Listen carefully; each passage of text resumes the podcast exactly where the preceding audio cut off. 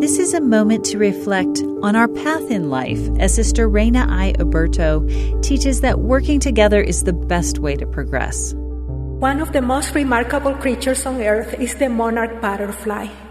Monarch butterflies are master navigators. They use the sun's position to find the direction they need to go. Every spring, they travel thousands of miles from Mexico to Canada, and every fall they return to the same sacred fir forests in Mexico. They do this year after year, one tiny wing flap at a time.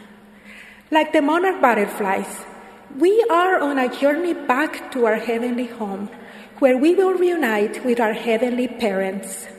Like the butterflies, we have been given divine attributes that allow us to navigate through life in order to feel the measure of our creation.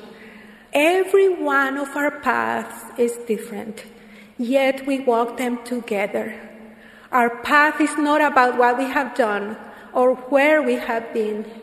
It is about where we are going and what we are becoming in unity. When we counsel together, guided by the Holy Ghost, we can see where we are and where we need to be. The Holy Ghost gives us a vision that our natural eyes cannot see because revelation is scattered among us. And when we put that revelation together, we can see more.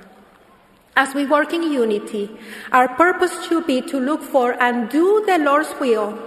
Our incentive should be the love we feel for God and for our neighbor.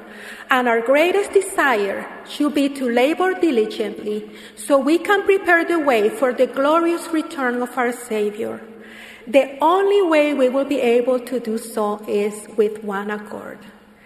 Like the monarch butterflies, let us continue on our journey together in purpose, each of us with our own attributes and contributions, working to make this a more beautiful and fruitful world, one small step at a time, and in harmony with God's commandments.